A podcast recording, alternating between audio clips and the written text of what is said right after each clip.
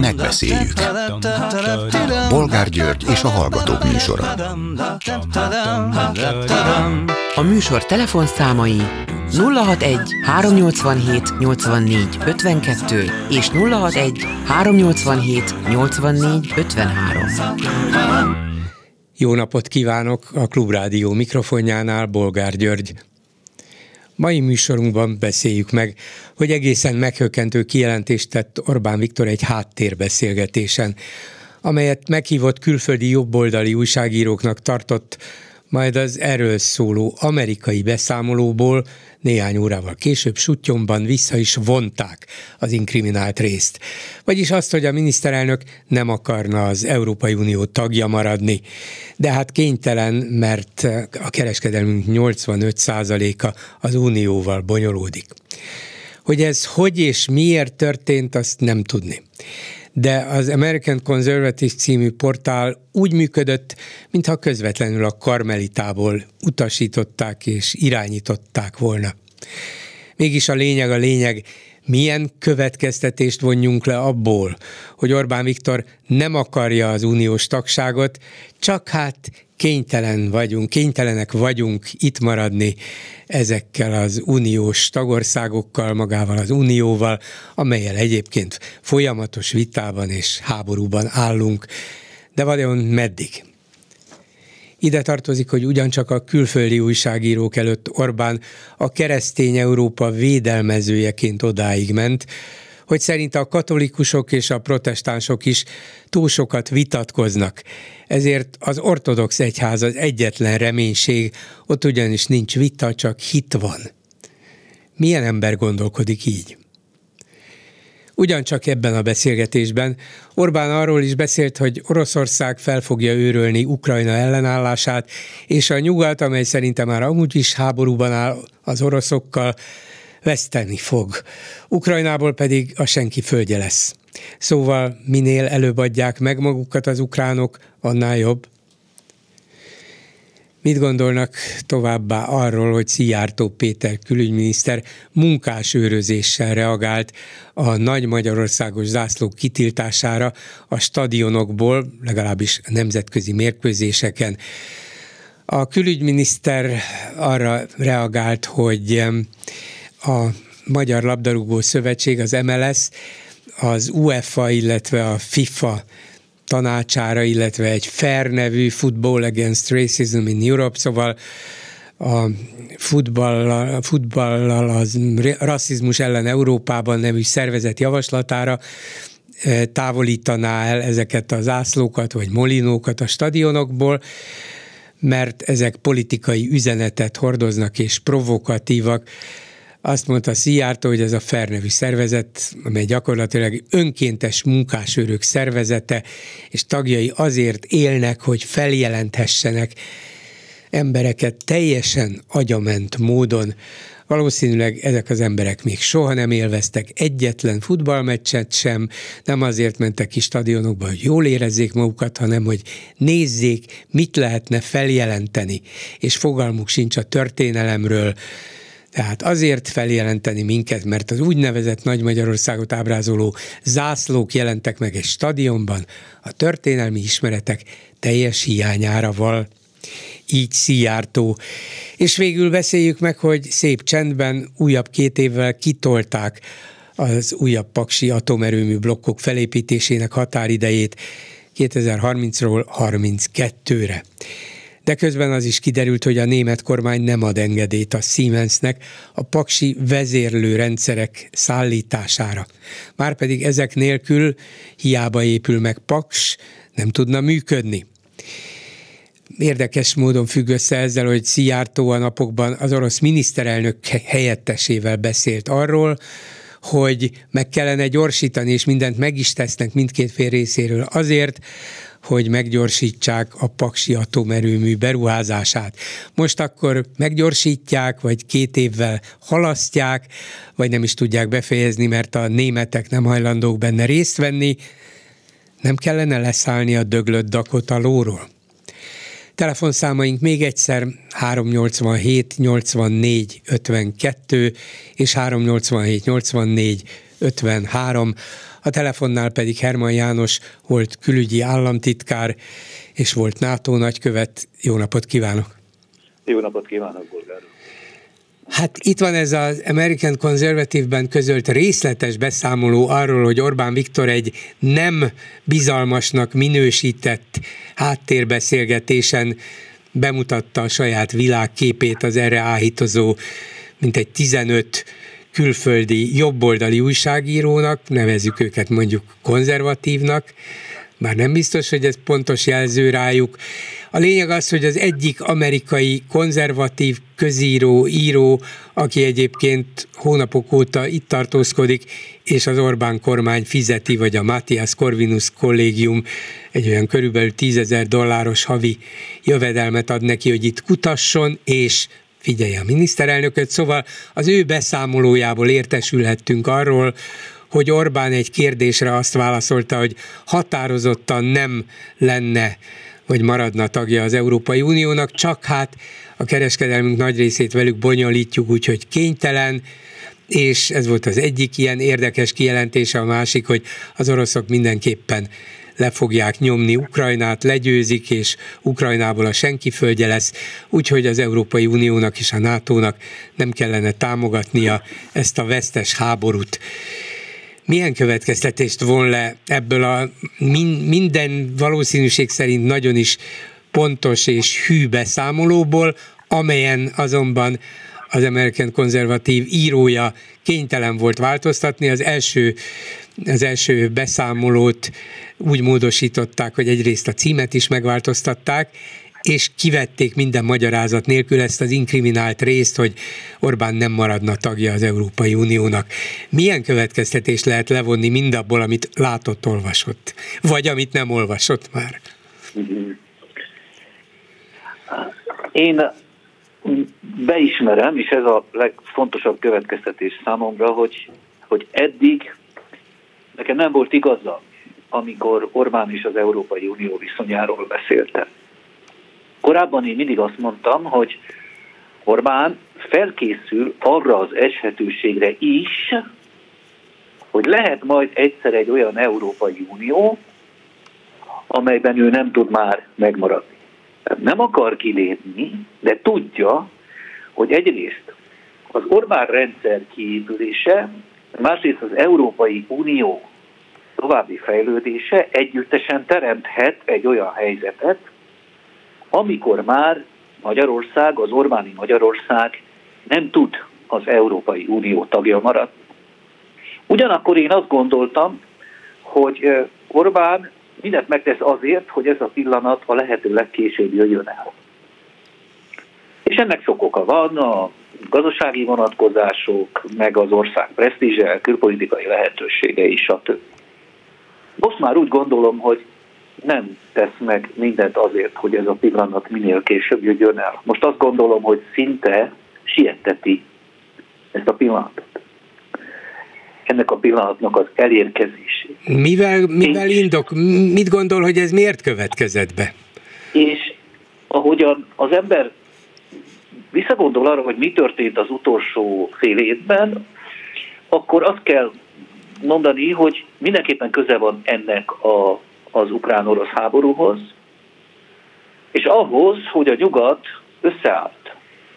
Politikailag, katonailag, ahhoz, hogy a nyugat és az Európai Unió cselekvőképesnek bizonyult ebben a nehéz időszakban.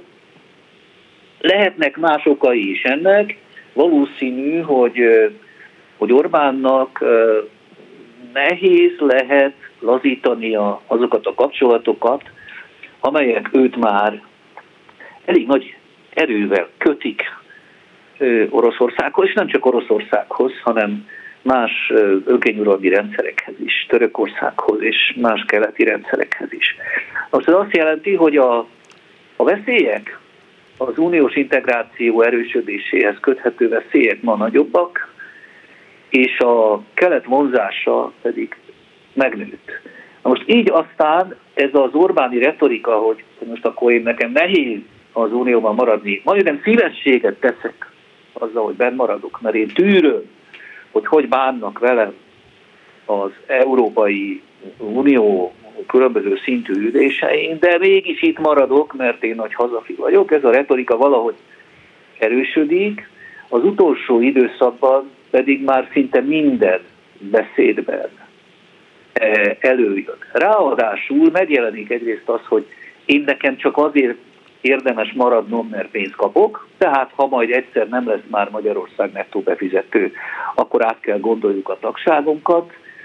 Én nekem a, a, a, hát érdemes maradnom, mert most már ez így van, tudja, és, és hát most már nehéz lenne kilépni. De ugye ma, hogyha ma kerülne elő a kérdés, akkor én most már nem lépnék.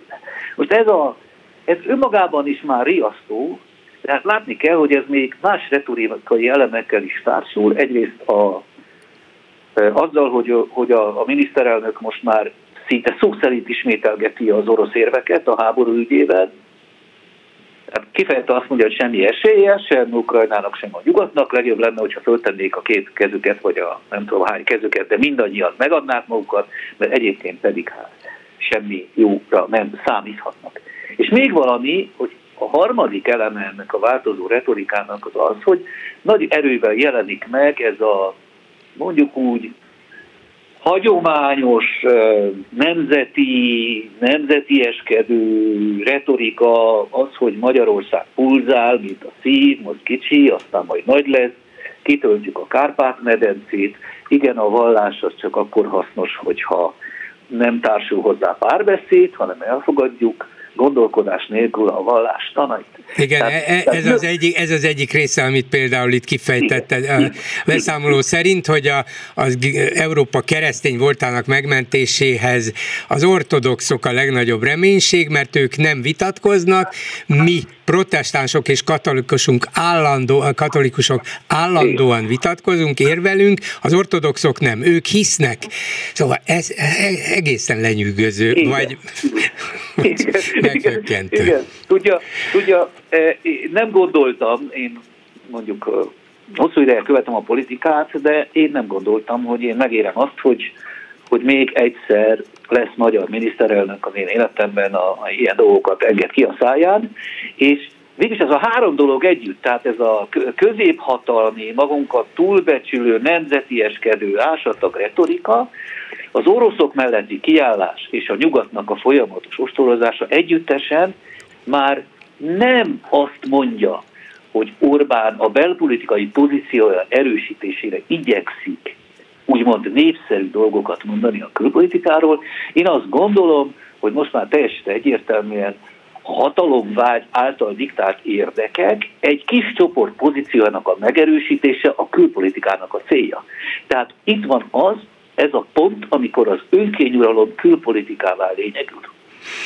És, és ez a jövőre nézve nem sok jót mond. Hát nem sokat, akkor még hozzáteszek két dolgot, de térjünk majd vissza még ehhez a beszámolóhoz, ami erről a találkozóról készült. Szóval az elmúlt hetek két döbbenetes fejleménye volt, hogy már nem is fél Orbán kimondani ezeket, mint ahogy nem félt itt a Karmelita, vagy hát a, mindegy, a dolgozó, nem, nem egy, egy tárgyalóhelyiségben fogadott tizenöt külföldi újságírót most.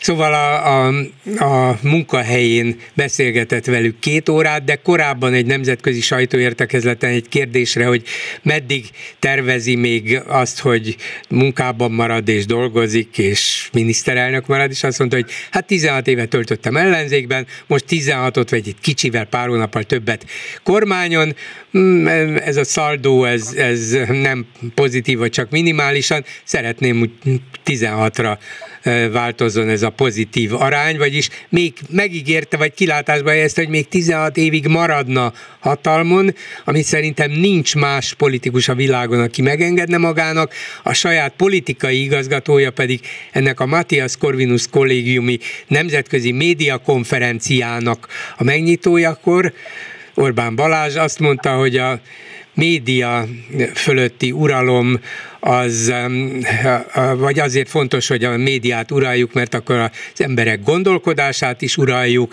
és az országot is uraljuk. Ilyet kimondani szerintem ön tényleg aztán a nemzetközi politika világában régóta tájékozott. Bármelyik di- diktátor kimert mondani a nyilvánosság előtt? Hát kevés példa, példa van erre, és azok is talán régiek. Itt, itt arról van szó, ez a Dreyer úr, hogy jól emlékszem, úgy hívják. Igen, Rod Dreyernek hívják. Ő azt mondta, hogy Orbán olyan, mint egy utcai harcos, akinek, akinek néha vörös a feje. És hát bizony itt vannak olyan kijelentések, amelyeket minthogyha Orbán vörös fejjel mondott volna, csak ugye azt nem tudjuk, hogy mitől vörös a feje, ha csak nem arról van szó, hogy ő saját magát is próbálja hozzászoktatni néhány nehéz gondolathoz. Hadd említsek még egy dolgot, Bolgár úr, ez a bizonyos, hogy mi, mi része vagyunk a háborúnak. Én tudom, hogy nagyon sok hallgatót nyugtalanít ez a kérdés, hogy mi a mi viszonyunk a háborúhoz. És, és, és vajon azzal, hogy fegyvert szállít mondjuk Németország, azzal, hogy nehéz fegyvereket szállítanak a nyugat-európaiak és az amerikaiak, vajon e, részeiségé váltak-e a háborúnak? És azt szeretném mondani csak itt, hogy jogilag, nemzetközi jog szempontjából teljesen egyértelmű a válasz. Nem.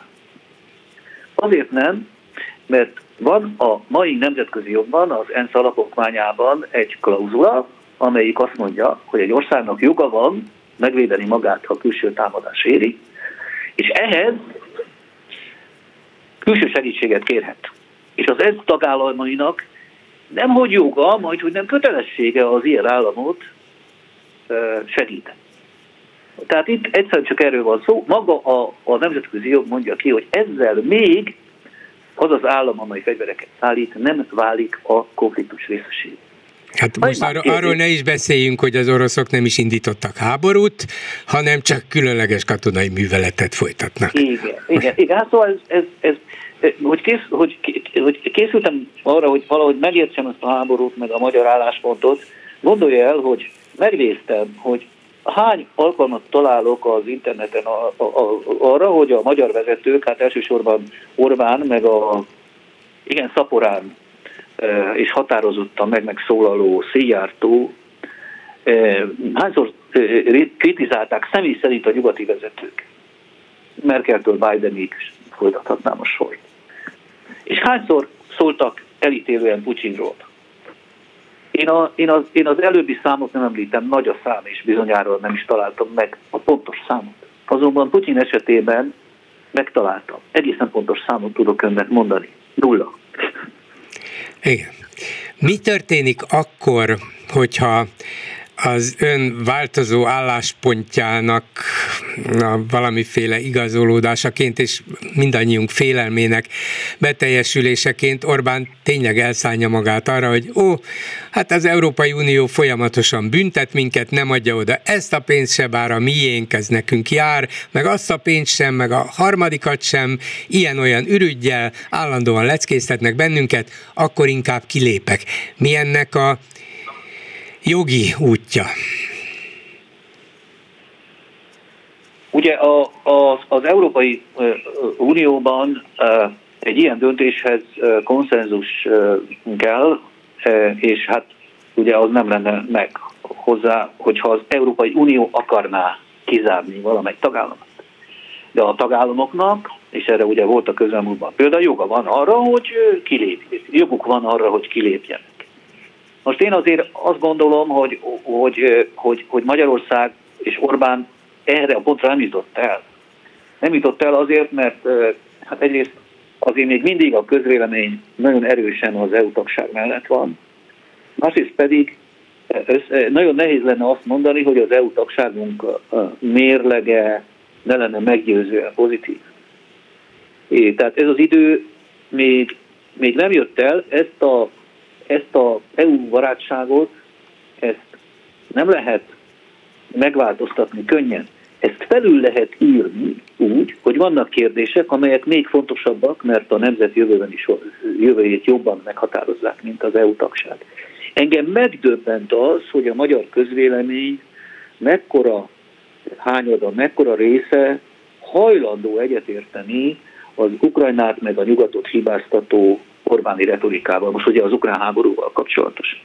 És emögött nem is annyira é u ellenesség van, próbálom ezt megérteni, hanem Amerika ellenesség, és ez le lett bontva valahol a demokrata és a republikánus oldal közötti harcban való állásfoglalásra. Azt érzem, hogy valami ilyesmi történik az Európai Unióban is, tehát van az Unióban egy sor rossz, liberális vezető, és hát az itt-ott akadnak jók is. A probléma akkor lesz, amikor ezek a rossz emberek nagy többségbe kerülnek az Unióba, és komolyabban foglalkoznak Magyarországgal. Akkor azt gondolom, hogy kialakulhat egy olyan helyzet, amikor Orbán fokozatosan, még a mostaninál is erősebben az európai vezetők, az Európai Unió ellen hangolja a közvéleményt. És hogy utána aztán az egész dolognak melyik az a... Tudja, mindig szokták mondani, hogy a politikában mindent meg lehet jósolni, de egy dolog az, az mindig problémát szokott okozni, azok az események. Ugye nagyon sokat fog számítani az, hogy, hogy hogyan ér véget ez a, ez a háború. Mert azért Orbán a hitelét szokásától eltérően nagyon egyértelműen föltette az egyik oldal mellé. Tehát ő most azt mondja, hogy Putyin azért nem veszíthet, mert hogy akkor megbukna, nem tudná megnyerni a következő választást. Ugye ezt mondta ezeknek az újságíróknak.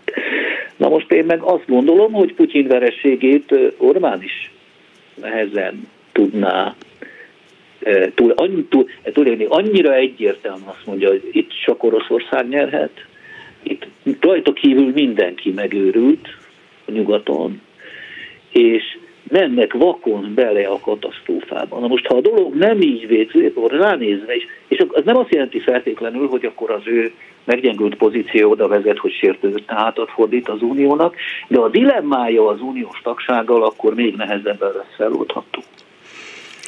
Köszönöm szépen, Herman János volt külügyi államtitkárnak és volt NATO nagykövetnek. Viszont hallásra! Én köszönöm szépen, viszont hallásra! Háló, jó napot kívánok! Jó napot kívánok, én doktor Moloncs Péter vagyok. Parancsoljon. Szeretnék hozzászólni, ritkán telefonálok, de ehhez úgy éreztem, hogy muszáj hozzászólnom. Tegnap készített egy interjút a Borbély Zoltán kolléga úrral a stadionokban szereplő molinókkal kapcsolatban. Igen. Hát a következő miatt szólok hozzá. A Borbély úr ezt szó szerint idézett, azt mondotta, hogy történelmi jelképek ne essenek egy tekintet alá az önkényuralmi jelképekkel. Továbbá a mondani valójában többször is azt használta a Nagy Magyarország molinókra, hogy történelmi jelkép, szimbólum. Na már most az én álláspontom szerint ez egy nagyon durva ferdítés, mert az a térkép nem egy magyar szimbólum, mert szimbólum például olyan, hogy a budai vár sziluettje, a Szent Jobb, a Hortobágyi híd, a Lánchíd, a Lehelkürtje, de egy térkép az nem szimbólum. Nem tudom, ezzel egyet lehet érteni? Hát természetesen igen, de van bizonyos szimbólum értéke, ugye azt szimbolizálja, hogy voltunk mi már nagyok is. Jó. Csak megfosztottak a nagyságunktól, és ezt mi nehezményezzük. De hát én ezt nem szimbólumnak hívnám, hanem a környező ö, utódállamok ö, provokálásának hívnám ezt, mert most akkor mondanék egy analógiát, hogy mit szólnának ezek az urak ahhoz, hogyha egy török-magyar futballmeccsen a török szurkolók a Szulejmán alatti Törökország térképét ott lengetnék, és rajta lenne mondjuk ö, ö, Eger, ö, Esztergom, stb. Stb. Tehát ez, ez szerintem semmiképpen nem szimbólum. Igen.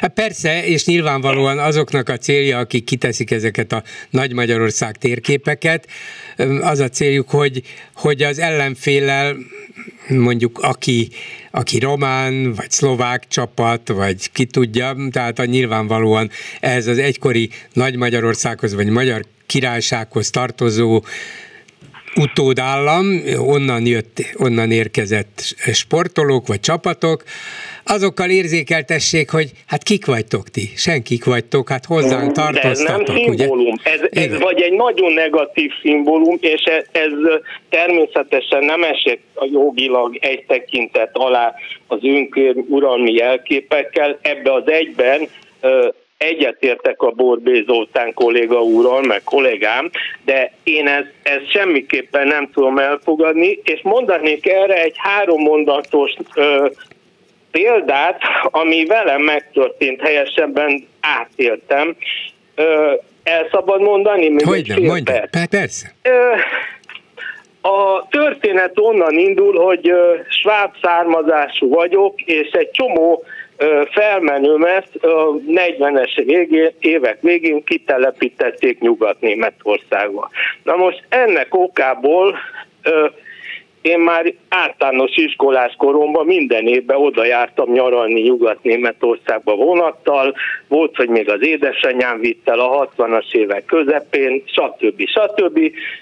Ö, azt már csak úgy zárójelben mondom, hogy a nyugatnémet állam olyan nagyvonalú volt, hogy Hegyeshalomtól Stuttgartig oda fize, vissza fizette a vasúti jegyet nek, a, nekünk, és plusz még ötven márka zseppénzt is adott. De ami a lényeg, ö, vonattal mentünk, és volt akkor egy Orient Expressnek ö, hívott vonat, ami ö, Bukarestből ment Párizsba.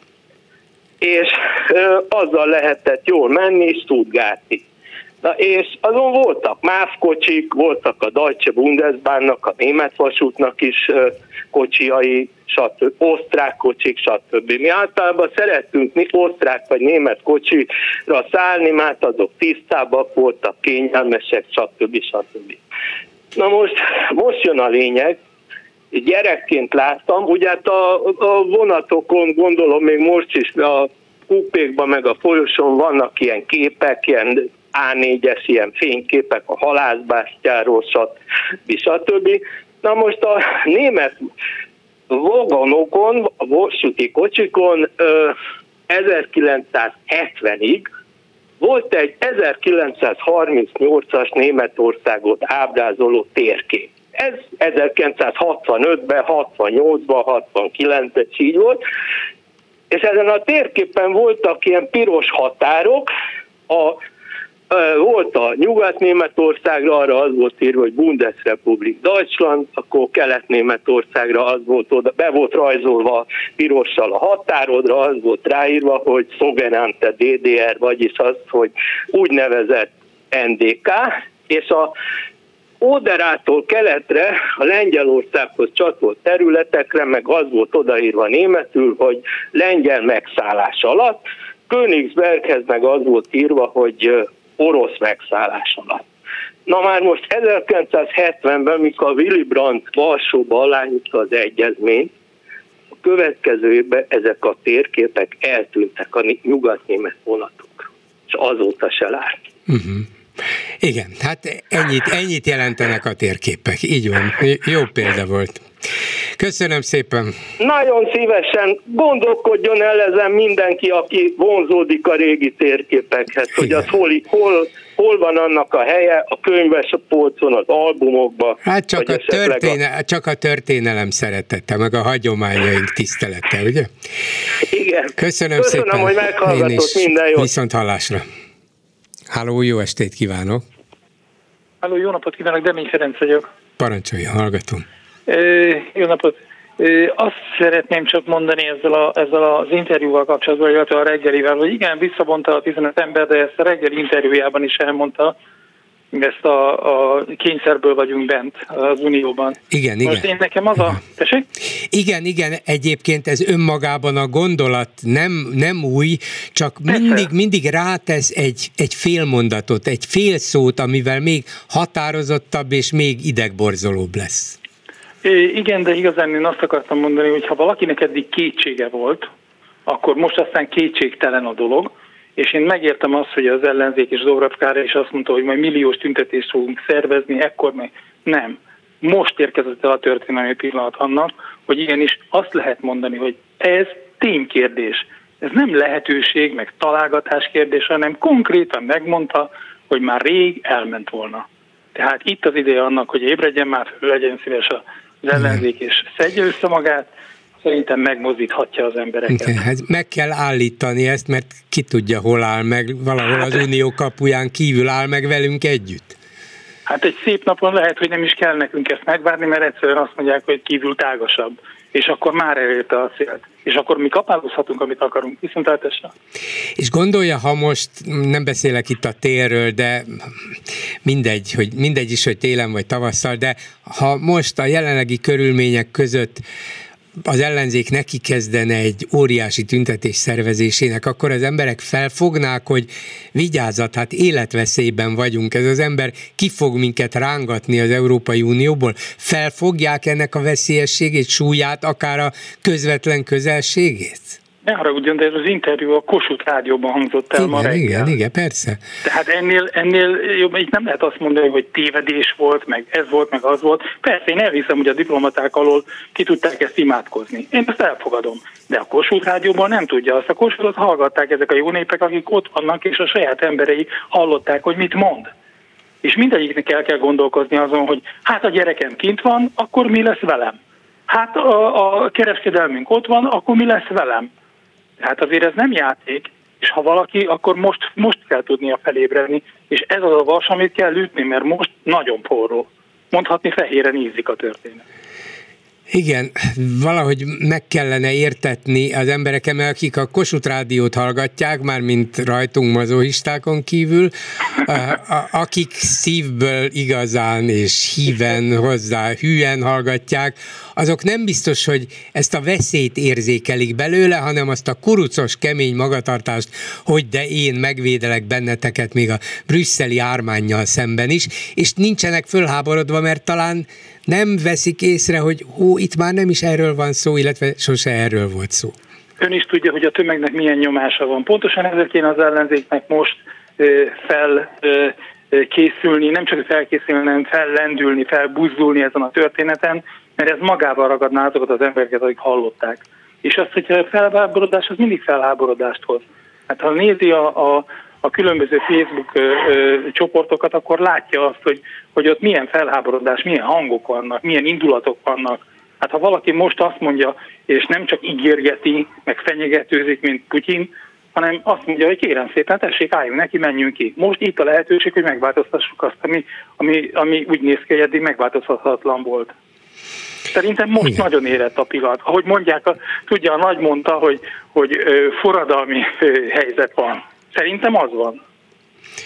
Hát nem, nem, nem tudom, érezni még nem érzem, de az lehet, hogy amennyire gyorsan és esetleg mélyen, mélységében is elterjed ez az információ, és az emberek kezdik felfogni, hogy itt az ő életükről és a kilátásaikról van szó, na akkor lenne forradalmi helyzet, de hogy eljut-e hozzájuk, megértik-e, elfogadják-e a mi általunk természetesnek tartott értelmezést, interpretációt, ebben vannak egyelőre kétségeim.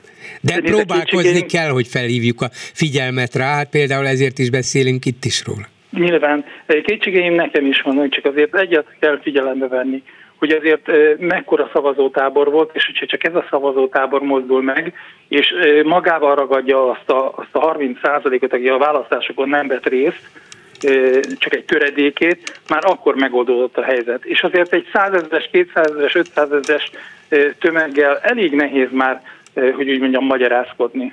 Elég nehéz. Igen, igen, így van. Tehát én azt gondolom, hogy az ellenzéknek most pont azt kéne megmutatnia, hogy ő valóban erős, valóban egységes, valóban nem csak dumálni tud, hanem szervezni is. Nézze, láthatóan ezt fontolgatják, vagy gondolkoznak róla az ellenzékben is, nem véletlenül Dobrev sajtótájékoztató, hogy lehet, hogy elérkezett az a pillanat, amikor az emberek tömegei megmozdíthatók. Köszönöm szépen. Remélem. Köszönöm. Én is köszönöm, viszont hallásra. A telefonnál pedig Szelestei Lajos kollégám, a Klubrádió volt munkatársa. Szervusz, Lajos! Szia, jó napot kívánok! Aki azt a nemzetközi lapszemlét készítette, amelyből aztán kirobbant egy nagyon kacifántos kisebb botrány, de minden esetre egy nagyon érdekes történet. Hogy tudniillik, szemléztél egy American Conservative című portált, amerikai jobboldali konzervatív portált, amelyiknek az egyik szerkesztője egy bizonyos Rod Dreyer nevű közíró, író, aki hónapok óta itt van Magyarországon, a magyar kormány Fidesz, fizeti, Fidesz, igen, fizeti a tartózkodását a Matthias Corvinus Collegiumnak kutatója, és már többször is töltött itt hosszabb időt, és ő is azok között, a külföldi újságírók között volt, akiket Orbán vendégül látott a munkahelyén, és ők részt vettek egy, egy nemzetközi média konferencián, amit a Matthias Corvinus Collegium rendezett. Ezen Orbán ezen a találkozón körülbelül két órát beszélgetett velük, minden kérdésükre válaszolt, és néhány nagyon meghökkentő kijelentést tett, amelyekből te kivettél néhányat, aztán lefeküdtél aludni, majd amikor fölébredtél, a dolog már nem egészen úgy nézett ki, mint amit te először láttál. Mesélj! Ez úgy van, hogy éjjel egykor, kettőkor kelek, végig zongorázok harminchárom külföldi sajtó újságnak a honlapját, de előtte végigidézem a Yahoo-t, mert az olyan forrásokat is behoz, amit én nem nézek, mert mindenre nincsen időm, és azt gondolnám például ez esetben, hogy az American Conservative az nem annyira hangsúlyos, de, de ott volt negyvenöt perccel korábban datálva, hogy hát ez azért mégiscsak érdekes, hiszen az volt a címe, hogy háborúban állunk az, az oroszokkal. Na most hát ha, ha mi, akkor ez a magyarokra vonatkozik, ezt idáig nem jelentettek, és idézőjelben volt. Tehát azonnal rávetettem magam, és hát jó terjedelmes írás volt, á négyes formátumban öt gépelt oldal, úgyhogy kellett vele szenvedni, mert csapongott, hol ide, hol oda ment, aztán visszakanyarodott, de hát ki lehetett hámozni a lényeget, amiből a legfontosabb az volt, hogy ennyire nyíltan még sosem mondta ki, hogy mi ki akarnánk válni az Európai Unióból, csak nem tehetjük meg, mert a körülmények fogságában vagyunk. És akkor nem, nem aludtam egyébként, kimentem a Bosnyák téri piacra, mert azt nélkülön pénteken nem nyitják meg, és mire visszaértem, azt találtam, hogy ez a Rod Dreyer nevezetű szerző írt a cikk alá egy nyilatkozatot, hogy Orbán ilyet ő nem, nem mondott, hogy mi állnánk háborúba, illetve az a résznek teljesen kimaradt fű alatt, hogy hát mi nem nagyon akarnánk bemaradni az Európai Unióba. És ez az utóbbi, ez nagyon súlyos, mert hát ez, ez etikátlan, hát ilyen nincsen. Hát nem változtatok meg szó nélkül egy interjút, mert vagy ezt mondta, vagy nem ezt mondta. Úgyhogy lázasan kerestem, hogy hol van az eredeti változat, levették, de azért volt egy-két gigszer, mert például a Yahoo az eredeti címen tálalta továbbra is, de ha már belementem, akkor az új változat jelent meg. Viszont az American Conservative-nak a honlapján, a Rod Dreyer blogja alatt ott volt ugyanez a cikk, és az alatt meg volt egy, egy hallgatói vagy olvasói komment, egy Bogdán Emil nevezetű pasastól, aki beidézte szó szerint, és azt kérdezte a Rod Dreyer-től, hogy, hogy Rod, hát tényleg, hát nem... Biztos, hogy nem követtél el valami szó? hibát? Igen, igen, ezt kérdezte igen. A kommentben.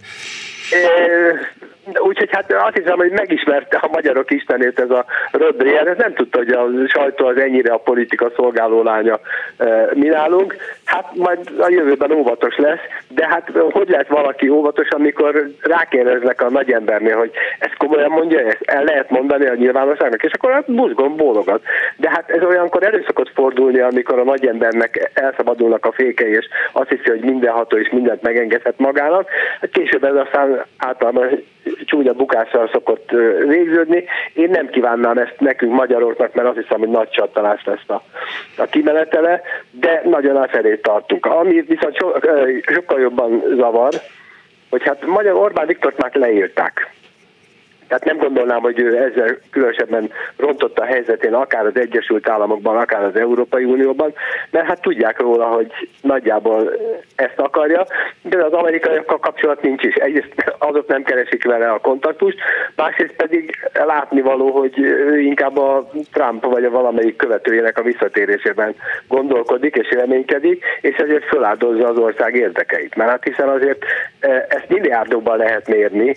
Hát, hogyha belegondoljunk, hogy, hogy, az egyes, hogy az Európai Unió nem ad nekünk pénzt, és valószínűleg ez most már így lesz ebben az évben, és a három-négy százalék helyett négy-nyolc százalékkal vagyunk kénytelenek hitelt fölvenni, akkor azt mondom, hogy jó, az élet, én életemben azt csinál, amit akar, mert ezt a pár élet már googolva is kibírom. Hát, de az unokáim jövőjével ne szórakozzon, mert ők fogják ennek megfizetni az árát, és az ő jövőjüket ne tegye tönkre. Ezt azért talán mégse kéne. Ugye normális sajtóviszonyok között ez úgy menne, hogyha egy ilyen amerikai portálon megjelenik egy beszámoló a miniszterelnöknek a találkozójáról külföldi újságírókkal, idézőjelekkel, tehát több dolgot is idéz a miniszterelnöktől, nem is kevésszer, sokszor, tehát feltételezem, hogy még felvétel is készült róla, vagy nagyon szorgosan jegyzetelt ez a Rod Dreyer nevű újságíró. Akkor, akkor ha valami nem stimmel, vagy valami nem pontos, tehát például félreérthetően fogalmazott Orbán, hogy háborúban állunk Oroszországgal, de hát nem Magyarországra értette, hanem erre a bűnös nyugatra. Én, hát értsétek meg, én, mint Magyarország, én ezt mindig is elleneztem, mert a szöveg összefüggésből ez derül ki, és mégis azt találta mondani, hogy mi állunk háborúban Oroszországgal, hát akkor fölhívja rá a figyelmet a washingtoni amerikai nagykövet egy olvasói levél, vélben, vagy a magyar kormány szóvivő, hogy bocsánat, ez nem így hangzott el, a miniszterelnök nem ezt akarta mondani, hanem azt. De hogy maga a szerző néhány órával később tegyen közzé egy pontosítást, ez már azt jelenti, hogy húha, hát itt nem a járt utat, a normális utat járták, hanem azonnal szóltak neki, hogy figyelj ide, javítsd ezt ki. De a másik még súlyosabb még ennél is, mert azt lehet mondani, hogy jó, hát ezen lehet segíteni akár így is. A másik még súlyosabb, mert hogy a legkirívóbb és legfeltűnőbb és legveszélyesebb mondatot, vagyis, hogy határozottan nem akarnám, hogy a Magyarország az Európai Unióban maradjon, ezt úgy vegyék ki, hogy annak nyoma se marad, de maradt, csak éppen nem tüntették fel, hogy jó, ez már nem az első beszámoló, ez nem az első változat, ebből hiányzik valami, vagy ezért, vagy azért. Na ez már olyan, mint hogyha a magyar sajtóirányítás közvetlenül avatkozna be az amerikai sajtó cikkeiben. Hát azt nem tudom, hogy a Rod Dreyer felelős szerkesztő az American Conservative-nál, tehát biztos, hogy van némi szava. Pláne, hogy Pestről szólt, hogy fiúk, itt gáz van, úgyhogy megtették neki. Nem tudom, mennyire elfűlt a szerkesztés, de, de hát igazából én azt látom, hogy kézi vezérléssel működik a pasas. Úgy látszik, az a havi tízezer dollár, amit itt kap a Matthias Corvinus Collegiumtól, az elég ahhoz, hogy azt írja, amit elvárnak tőle. És hát ez, ez borzasztó, mondjuk hát nem egy nagy befolyásos lap, de várom a többi részvevőnek a beszámolóját, mert hát vissza kell jönnie, hát olyanokat mondott, amit nem lehet elhallgatni, nem háttértájékoztató volt, hanem többször is megerősítette, hogy igen, ezt úgy gondolja, hogy minden tovább nélkül közzé lehet tenni. Tehát...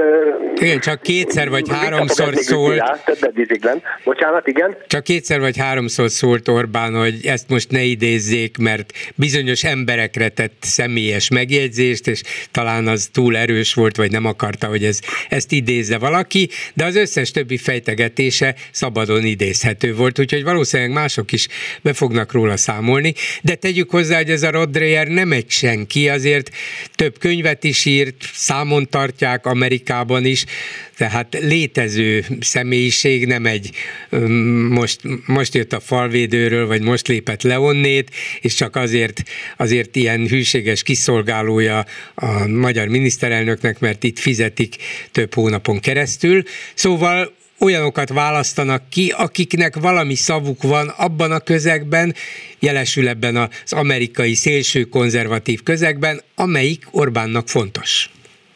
Hát ugye nem véletlen, hogy meg is jön a szípek konferencia uh, idén májusban, mert hát a kontaktusra tápolni kell, mert jövőre választás lesz az Egyesült Államokban, és ahogy mondtam, lehet, hogy Biden megbukik, és akkor jön valaki a, a Trumpnak a kompániájából, de azért a, ez a Rod Dreyer se lehet valami nagy i té szakember, ebben egyezünk uh, mi ketten, uh, mert ugyanis ami megjelenik a hálón, azt nem lehet eltüntetni. És én hiába kerestem a magam bicebóca módján, a há vé gé háromszázhatvan alapfiúk azok megtalálták, és belinkelték. Tehát ott van, ha bárki kíváncsi rá, nyugodtan el lehet ö, olvasni, össze lehet hasonlítani, hogy hogy hamisították meg a, az interjút a későbbiek során. Igen, amit olvastál, az végül is a te képedet megváltoztatta Orbánról, vagy azon kívül, hogy ez feltűnt neked, és alaposan, részletesen szemlézted, és nem csoda, hogy, hogy um, ilyen nagy fontosságot tulajdonítottál neki, és részletesen ismertetted, de a te képedet Orbánról és az ő politikai álláspontjáról valamelyest megváltoztatta? Hát én azt látom, hogy elszabadult. Tehát, hogy nincs a környezetében senki, aki figyelmeztetné, hogy, hogy hát ezt mégse kéne, és jobb lenne kicsit visszafogottabban. És hát úgy látom, hogy ha, ha például azt vesszük, hogy mit mondott Magyarország középhatalmi törekvéseiről, vagy amit szintén a politikai igazgató Orbán Balázs tett közé, hogy meg kell szállni a sajtót, mert akkor mi uraljuk az országot, hogy minthogyha már nem vetne számot a következményekkel, és hát ezzel az országot teszi tönkre. Hát ez a baj. Köszönöm szépen, igen, Szelestei Lajosnak, szervusz, minden jót. Azért aludj is néha, jó? Már túl vagyok rajta, most már holnapra készülök. Minden Köszönöm jót. Szépen, szervusz. Halló, jó estét kívánok! Jó estét kívánok, Bolgár György Zsuzsa vagyok. Ehhez az uniós kérdéshez szeretnék hozzászólni most. Elhangzott itt valamelyik betelefonálótól, hogy valami nagy tüntetést kéne szervezni, stb. stb. Na most én, én nem hiszek ezekben a nagy tüntetésekben, pláne nem télvíz idején, hanem egész más módszerrel kéne itt élni, és erre tennék egy javaslatot. Na, hogy érdeklődve hallgatom. Bizonyára ön is jól emlékszik a Brian Életet című filmnek arra a részére, amikor a Judea népfront, Judeai Népfront és a Judea Frontja stb. Szervezetek vezetői azon, arról beszélgetnek, hogy el kell üldözni a rómaiakat, ugye, mert azok kiszipulyozták a, a népüket, és akkor ott elkezdik taglalni, hogy jó, jó. És akkor jönnek egymás után az ötletek, hogy hát igen, igen, de hát azért ők adták ugye a vízvezetéket, meg a csatornázást, stb. stb. És megy ez a kis, kis beszélgetés, és ugye aztán ezt csak azt úgy foglalja össze az egyik szereplő, hogy jól van, de eltekintve a csatornától, a gyógyászattól, az oktatástól, a bortól, a közrendtől, az öntözéstől, az utaktól, a vízvezetékhálózattól, mit tettek a rómaiak értünk? Hát békét hoztak, mondja az egyik, mondja aztán az egyik szereplő. Na most érti az analógiát, tehát mit tettek értünk az Európa, mit tett értünk az Európai Unió, és nem az Orbánnak címzett mindenféle petíciókkal, meg, meg, meg tüntetésekkel kellene itt operálni, hanem az emberekhez kéne fordulni, és elmondani közérthetően, és helyek, helyekre, tehát településekre konkretizálva, hogy mit tettek értünk a rómaiak. Tehát, hogy, hogy miből valósult meg Karcagonan. Nem tudom én, az iskola felújítás, Nyíregyházán a, a, a vízvezetékrendszer megjavítása, és most nem sorolom, ugye össze lehet ezt szedni, nem egy nagy ügy, hogy összeszedni ilyen példákat, és közérthetően elmagyarázni, hogy mit tettek értünk a, a rómaiak, vagyis a cél, célja ennek a kampánynak, és ez egy átgondolt, jól megfontolt kampány kell legyen, az, hogy az agyakat elérjék, uh-huh. azok, akik, akik, ö, ö, akiknek a agymosásán annyira ö, dolgozik a Fidesz, és láthatóan némi elmozdulás is van már ez ügyben az unió, ö, hogy is mondjam, elfogadottsága tekintetében. Nincs vészhelyzet, mert még mindig az óriási többség uniópárti, de a, a tendencia nem jó.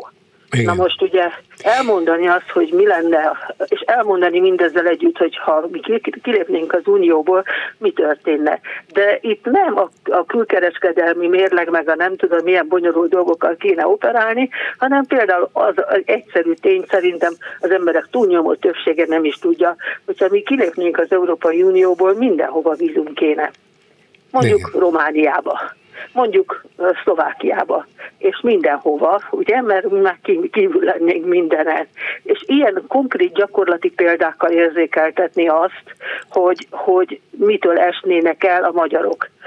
És a, a most a munkavállalást, meg a, meg a külföldi tanulást és egyebeket nem is mondva, tehát nem az, ami, ami egyébként valószínű, hogy összeomlana a gazdaság pillanatok alatt, tehát ez, ez, de ez, ez nagyon elvont. Igen, hanem ez, konkrétan... ezt nem is értenék meg, olyan persze, homályos fenyegetés, ó, mi lesz persze velem most, holnap után, azt, azt szeret, azt igen, tessék megmondani. Hát például nem mehetne át Romániába vásárolni, ha ott olcsóbb valami. Vagy a családtagjait meglátogatni, igen, vagy a hasonlók, ugye? Igen, nem járhatná át tankolni ö, ö, a szomszédos országokban, amikor ott sokkal igen. olcsóbban. Vagy a, hát Ausztriában a... ugyan jobban fizetnek, és most akár elmegy néhány hétre dolgozni, igen. vagy minden nap elmegy, oda megy reggel, és este hazajön.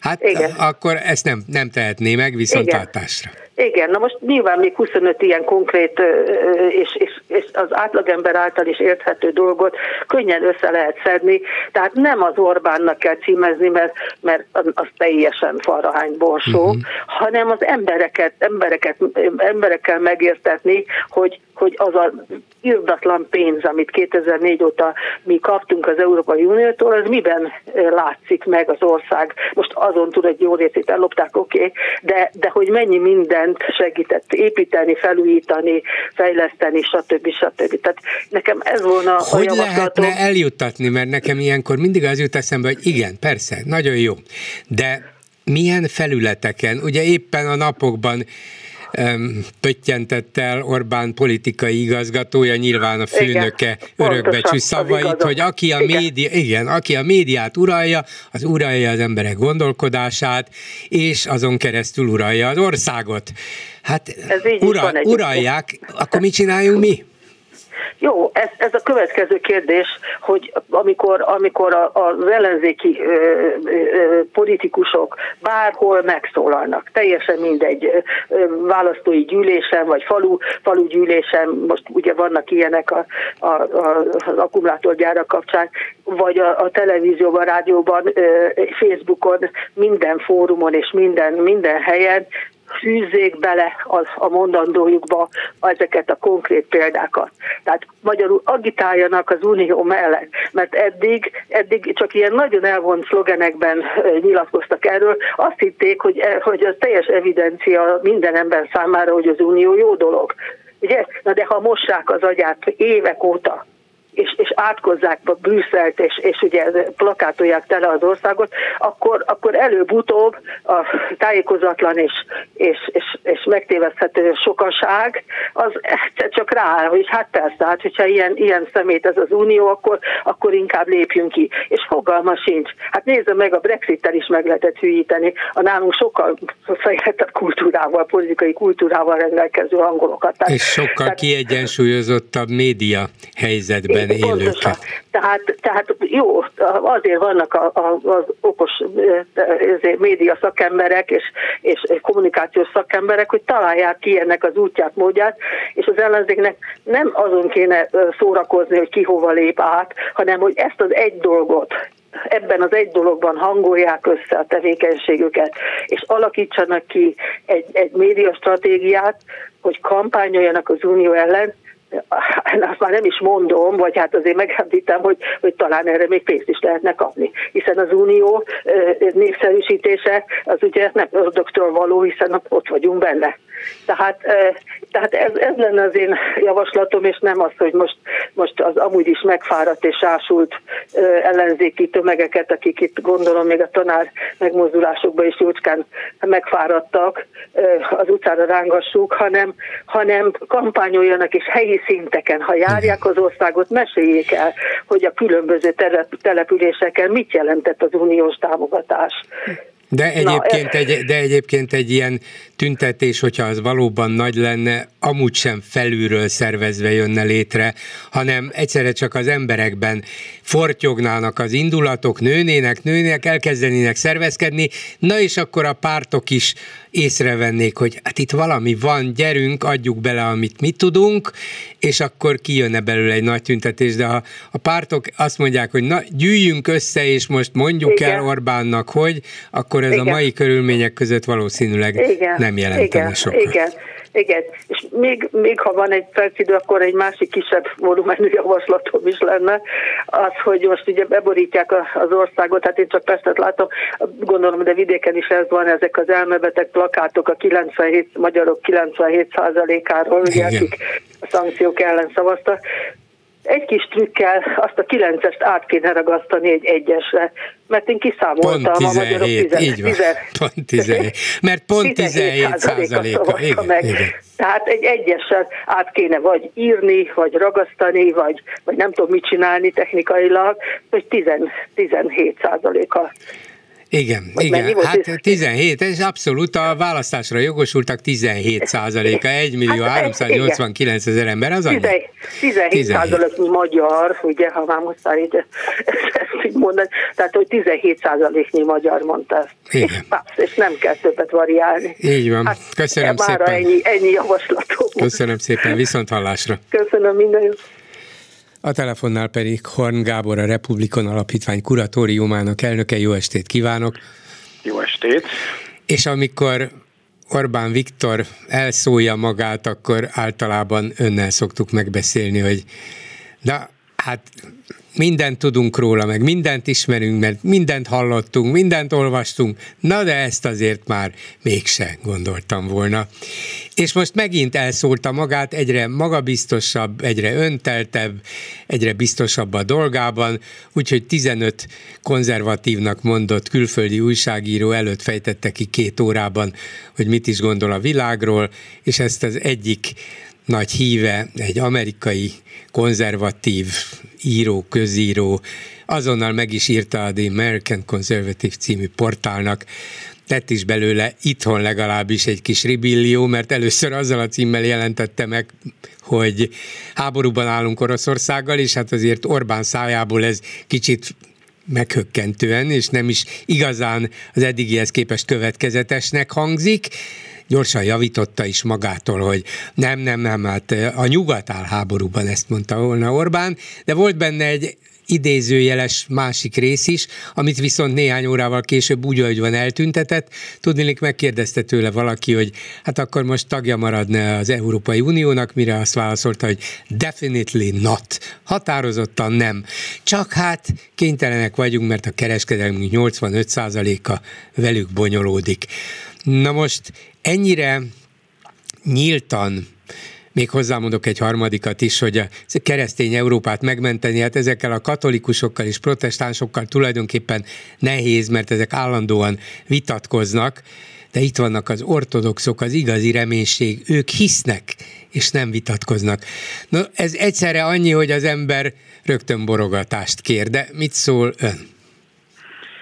Hát azt érzi az ember, mint hogyha ilyen őszintességi rohamai lennének mostanában fideszes vezető politikusok, és nem csak az egyik Orbán, hanem a másik a is. A is, beosztottja is, mintha, sőt, hát bizonyos értelemben, ha megnézzük Lázár János által telefirkált papírokat, ahol tulajdonképpen az látszik, hogy úgy dől el sok tíz, százmilliárdos beruházások sorsa, hogy éppen mit gondol egy miniszter erről aktuálisan, és az indulatai merre szállnak. Úgy, akár a saját szakértői véleményével ellentétben. Igen, igen, igen, tehát semmi, nagy, egy nagy no az elég mindenre. Tehát azt gondolom, hogy mintha mintha ilyen őszintességi rohamba szenvednének az urak. A, aminek szerintem két oka lehet, mind a kettő egyszerre is áll. Az egyik, hogy, hogy cinikusan azt gondolják, hogy bármit megengedhetnek ma már maguknak. Ez egy fontos szempont szerintem, hogy olyan régóta vannak már hatalomban ezek az emberek, mondjuk Orbán ugye speciálisan a legtetején ennek a dolognak, hogy megszűnik a veszélyérzete. Azt gondolja, hogy egy baráti környezetben ott ül tizenegy néhány újságíróval, aki mind őt akarja hallani, és nem bántani akarja, hogy lehet őszinte. A másik esetben is azt gondolom, hogy a Lázár esetében lehet ilyen. Az Orbán Balázs, azt egy kicsit másnak látom, ott azt gondolom, hogy ez egy tudatos dolog. Tehát az egyik ez, hogy, hogy, hogy cinikusan megengedhetjük magunkat, megmondhatjuk az őszintét. Ez a kisebbik, ez is nagyon nagy probléma, jól bizonyítja, hogy mennyire nem szabad túl sokáig a politikai hatalomban üldögélni, mert elromlik az ember. A másik, ami szerintem nagyobb baj, és tulajdonképpen inkább azt hiszem, hogy erről van szó, az az, hogy nagy bajban vannak a, a, van a kormány, nagy bajban van az ország, és ez a nagyobbik baj. Sőt, bizonyos értelemben nem csak az ország, hanem az egész világ nagy bajban van, és erre a nagy bajra a saját közönségnek adandó válaszokat keresik. És ezek tulajdonképpen erről szólnak. Orbán, amikor őszintén azt mondja, mert én azt gondolom, régóta beszéltünk már mi is erről, Orbán Viktor régóta ezt gondolja az Unióról, hogy neki ez egy fölösleges ócska nyűg, jó lenne, ha lenne, de reálpolitikusként tudja, hogy Magyarországnak vége van, ha ebből ő kiszáll. És azt nem csak azért nem akarja, mert akkor neki is vége van politikai szereplőnek, hanem azt gondolom, hogy akár őszintén is gondolhatja, hogy az nem jó, hogyha ő szeretett országa hirtelen el eltűnik a semmibe. Magyarország nem Nagy-Britannia, nem tud önállóan megállni a lábán, egy nyitott, sérülékeny, ezer szállal a nyugati világon hoz kötődő ország, és nem a keletihez egyébként, a jó oldalhoz kötődő ország, ha akarjuk, hanem ha ezeket a szálakat valaki elvágja, akkor vége van.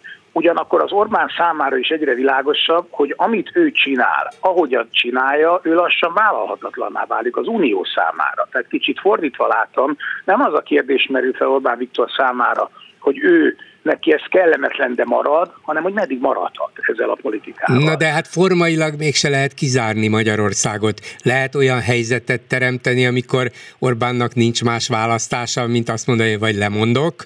Hát ez nem fog bekövetkezni valószínűleg soha. Vagy inkább kiviszem az országot ebből a kuplerájból, amit uniónak neveznek, és majd megmutatom, hogy mi magyarok képesek vagyunk egyedül is itt két tömb között megélni, és mindegyikből a legtöbbet kihozni magunknak. Hát ugye a néppártból való kényszerű kiszállás bizonyítja, hogy vannak persze egy játékterek, persze a néppárt az nem az Európai Unió, hanem annak csak egy frakciója, de amit ott láttunk, ahogy egyre, egyre inkább marginalizálódott, már senki nem állt szóba a miniszterelnökkel és pártjával, és akkor egy, egyik este bejelentették, hogy hát köszönik, akkor ő ebből nem kérnek, és azóta a, a függetlenként üldögél valahol a hétszáz valahány fős parlamentben teljesen, teljesen jelentéktelen szerepben a fideszes tizenegy néhány képviselő. Tehát azért lehet olyan helyzet, ami, és tulajdonképpen ez az egész vita, ami folyik itt a források, nem források ügyében, ez, ez látszik, hogy az unió kezd megtanulni Orbánul.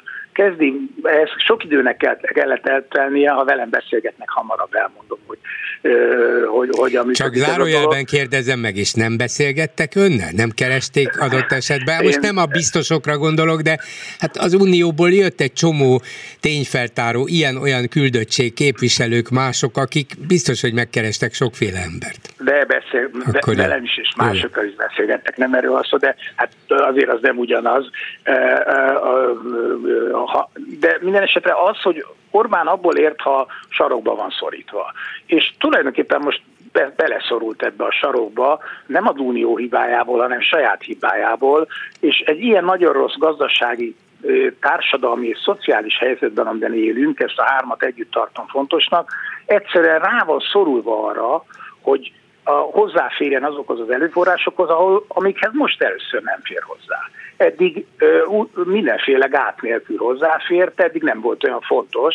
Most ott tartunk, hogy az Unió azt mondta, hogy vagy alkalmazkodsz, vagy nincs forrása. Lehet viccelgetni itt a szankciókról, csak szeretném jelezni, hogy tegnap Orbán Viktor újból elfogadta az eddigi szankciókat, tehát a kilencvenhét százalékos magyar nemmel szemben egy magyar igen, biztos, hogy van, még akkor is, hogyha láttuk, hogy a miniszterelnök beixelte a nemet, tehát valahol nem mond igazat, mert ugye vagy két Orbán van, kettő van, ugye van az Orbán Balázs is, de az Orbán Viktort láttuk személyesen, ami beixeli a kérdőíven, hogy ő nemmel szavaz a, a szankciókra, majd elmegy Brüsszelbe, és most megint igent mond újabb hat hónapra a szankciókra. Tehát egyszerűen ez a kettős játék, amit Orbán űz, ez a, a, a sarokba szorított embernek a kétségbeesett kapálózása, ami szerintem itt belül arról szól, és akár ez az itt belül lehet akár egy amerikai újságíró is, a, aki, aki ellátja ezt a feladatot, hogy a, az én véreimnek, az én hívőtagozatomnak, az enyémeknek is erről szól szerintem a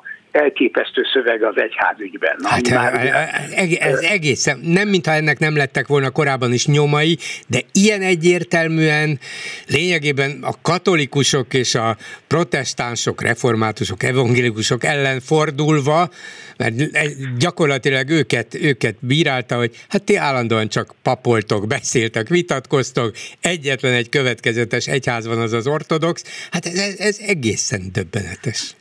Igen, ez is szerintem a saját szavazókhoz való üzenet. De de, hát, hát mennyi ortodox szavazója van nem, neki? Nem, a, a ortodox szavazója sem ennyi nincs, az, mert azok, akik ortodoxok Magyarországon, azok nem az Orbánra szavaznak, valószínűleg nem szavaznak az a kevés ember, aki van.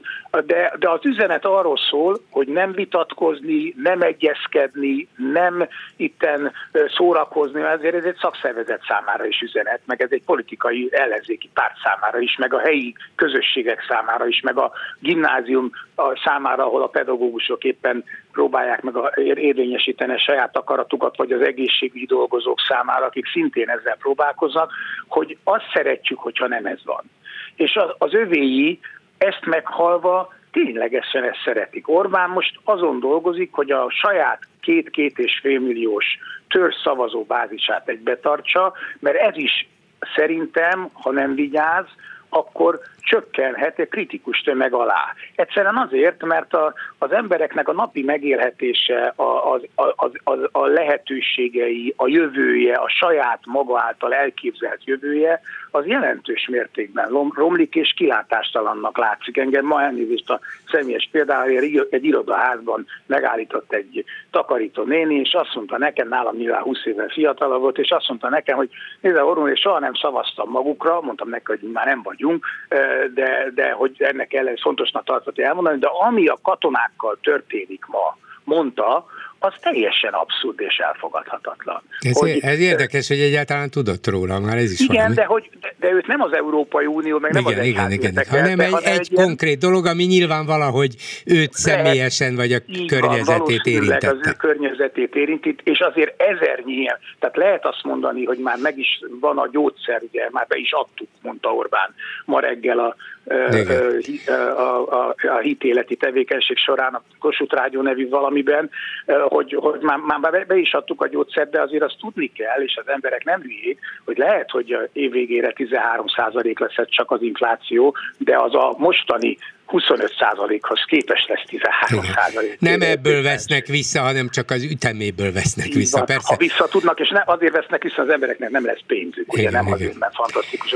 Nem, azt nem. gondolom, hogy, hogy, hogy itt, e, itt, itt részben tudatos politikáról van szó, a saját közönségnek, akár Amerikából is szólóan, részben pedig ez a a cinikus, nagyképű, bármit megengedhetünk magunknak, a saját hív, a saját barátainkat, hát ha valaki harcostársai Orbán Viktornak, azok a katolikus, mondjuk a katolikus egyház, ugye soha nem volt velük probléma, kezdjük, Orbán kezébe lettek sajnos. Hol vitatkoznak ők vele? Hol? Hát ráadásul hol van az, amikor a klérus bármilyen módon is, bármilyen fontos kérdésben megszól, akár csak megszólalt. A reformátusok hol? Hol? Igen, hát talán az evangélikusokkal. Talán, azok, ott, de hát azok se vitatkoznak, legfeljebb óvatosan elmondják a magukét, az is valami persze. De nem tudom, hogy nem kaphatok erre exakt választ, de engem azt foglalkoztat, hogy ez valaminek a kezdete vagy vége. Szóval egy kezdeti stádium, a diktatúrába való átlépés első stádiuma, hogy figyeljetek, én ez vagyok, ezt fogjátok tőlem kapni, vagy valami végstádium, amikor már nem számít semmi, kimondom, hogy még tizenhat évig akarok kormányon maradni, kimondom, hogy uralni akarom a médiát, mert így uralom az emberek gondolkodását és az egész országot, kimondom, hogy nem akarok az Európai Unióban lenni, kimondom, hogy Putyinnak van igaza, és le fogja gyűrni Ukrajnát, a nyugat pedig hülye és vesztes, csak én vagyok okos, és szóval ez a kezdet, vagy a vég? Csak zárójelben azért, ha az Amerikai Egyesült Államok a második világháborúban úgy viselkedett volna, ahogy Orbán most viselkedik, akkor nem tudom, hol tartott volna a világ, csak zárójelbe jegyzem meg, még ha csak későn is, és hogy mondjam, sokáig kivárva tette, amit tett. Tehát egyszerűen ez, amit háború ügyben művel Orbán, ez egy teljesen elképesztő, és talán a legvérlázítóbb része ennek a történetnek. Hozzáteszem, hogy ezzel nyerte a legnagyobbat eddig, hiszen a huszonkettő április harmadikai kétharmados győzelem, győzelmének alapvető oka, nem a győzelmének, a kétharmados győzelmének alapvető oka a, a, a, ez a békepropaganda.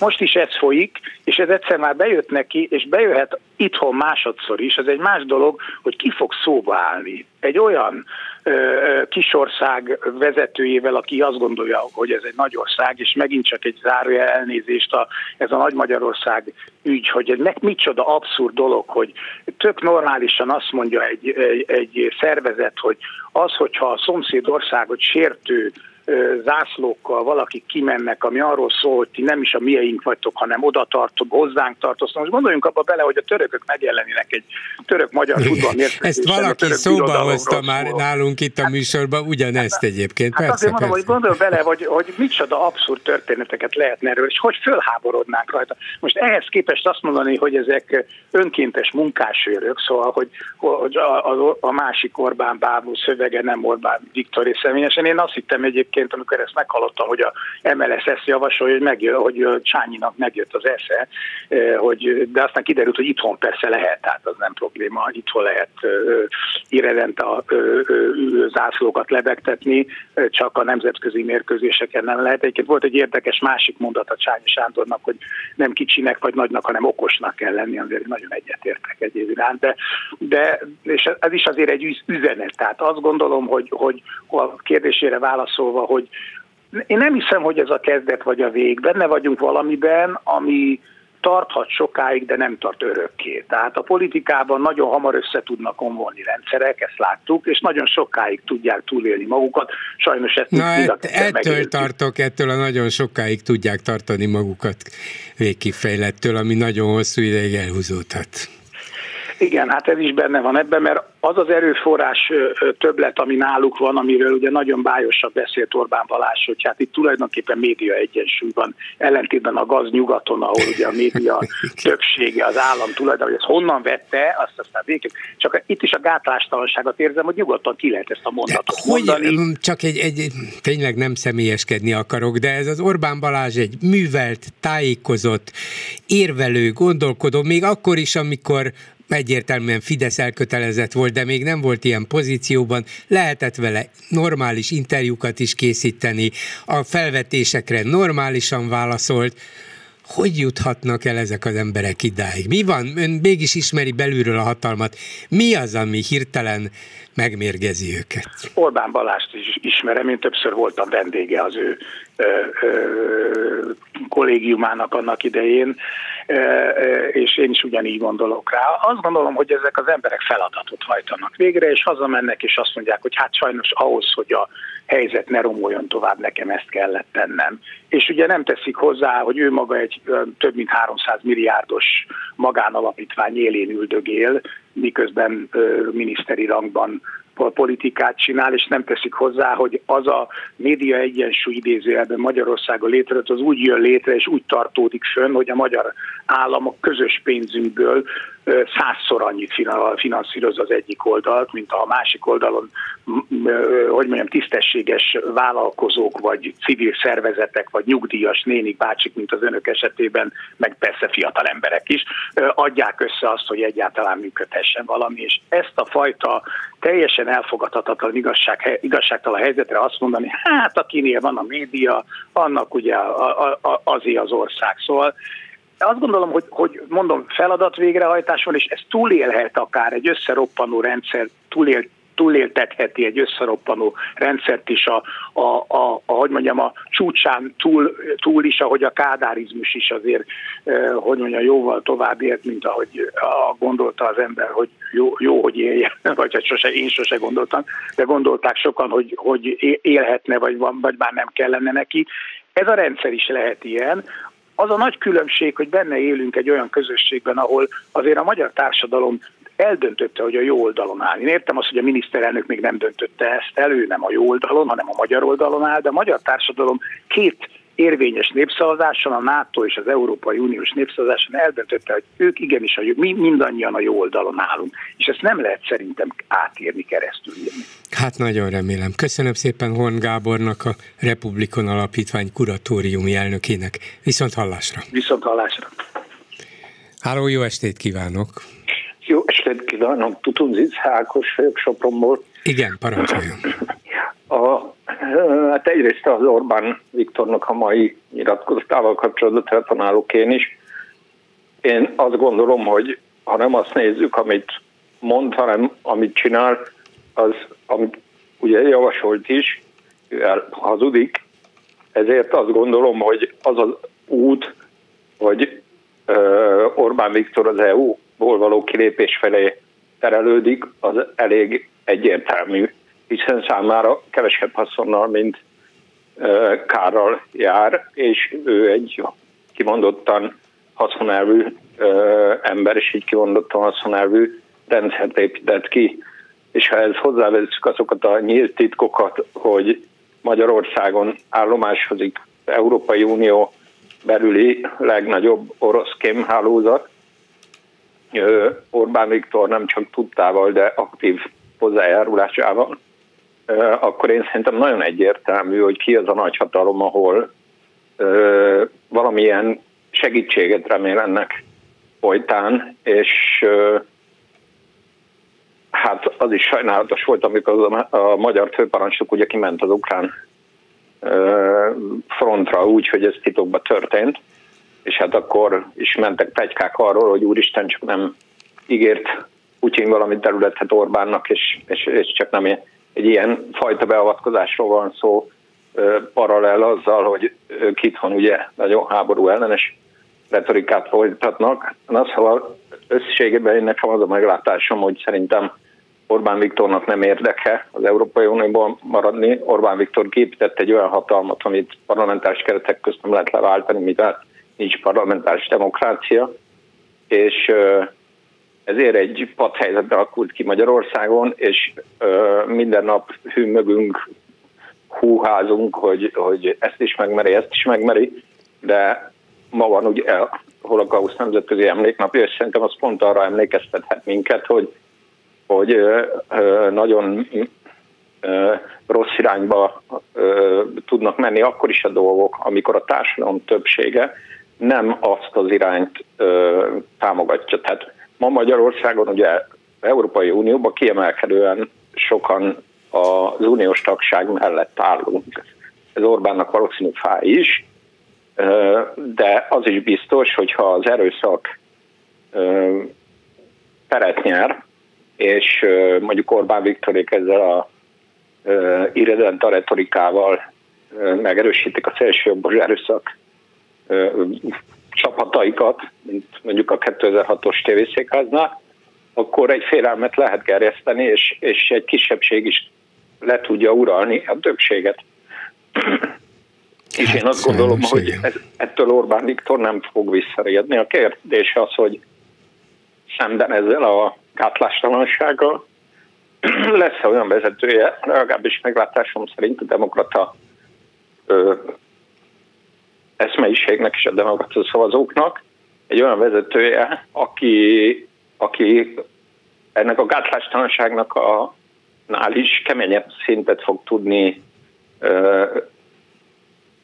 Tehát aki ennek keményebben ellen tud állni, de ha nincs lehetőség a parlamentáris váltásra, akkor mi értelme van egy akármilyen kemény és jó és hiteles ellenzéki vezetőnek, hiszen úgyse tud nyerni a jelenlegi körülmények között?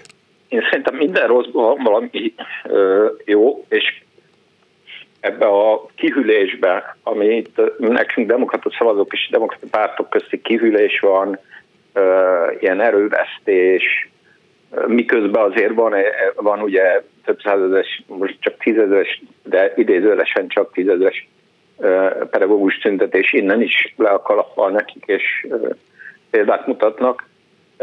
Szóval mindeközben azért szerintem a, a, az egy, a, a, az talán lehet egy nagy pozitívum,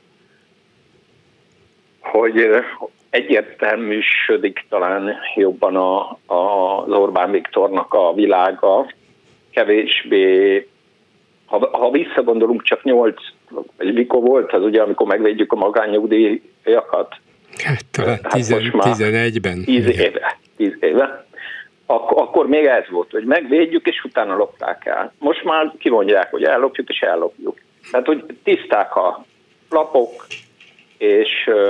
és talán, talán végre ebből az álomvilágból egyre többen felúcsodnak, remélhetőleg a pártok között is, hogy demokratikus parlamentáris keretek között kell leváltani az Orbán rendszert. Mert azt gondolom, hogy addig, amíg egy ilyen uh, hazug uh, eszme mögé bújunk, ami persze olyan fehérkesztyűs, meg jól hangzik, de ha mi is, addig nem fogjuk tudni ezt a rendszert leváltani, és azután eszembe itt szó volt a, a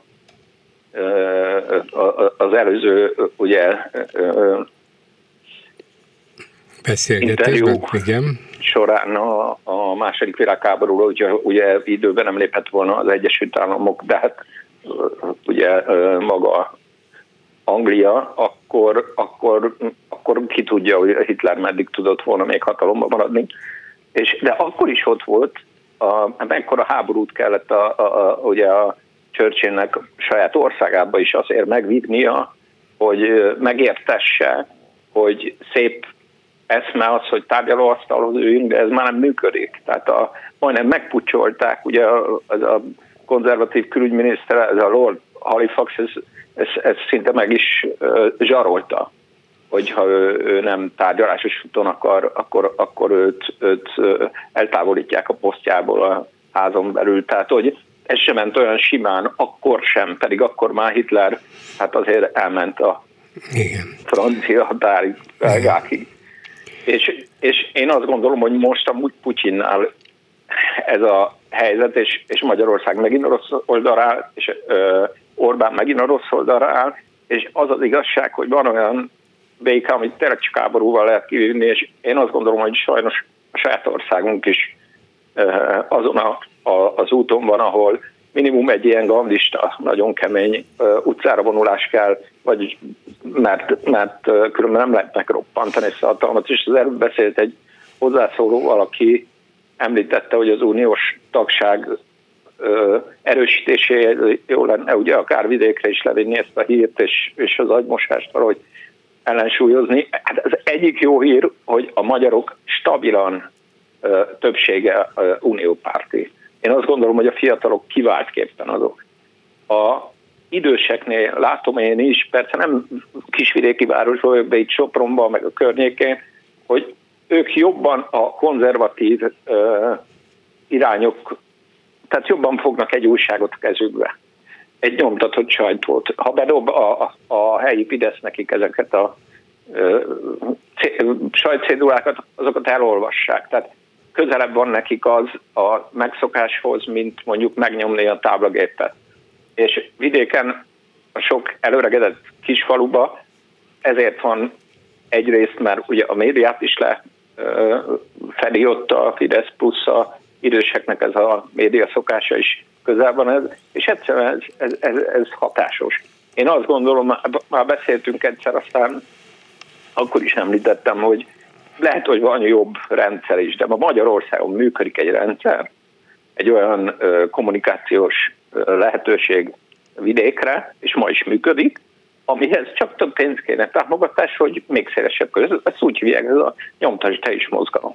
Hát onnan igen, jobb nincs. Igen. Be kell dobni a postaládába, és higgy el, a, annál jobban a, a, a szavazóig eljutni igen. információval csak, csak vidéken, el kell érni, nem Csak lehet. el kell érni, hogy ez mindenhova eljusson. Értem, és köszönöm szépen, hogy hívott. Köszönöm minden jót, viszont hallásra.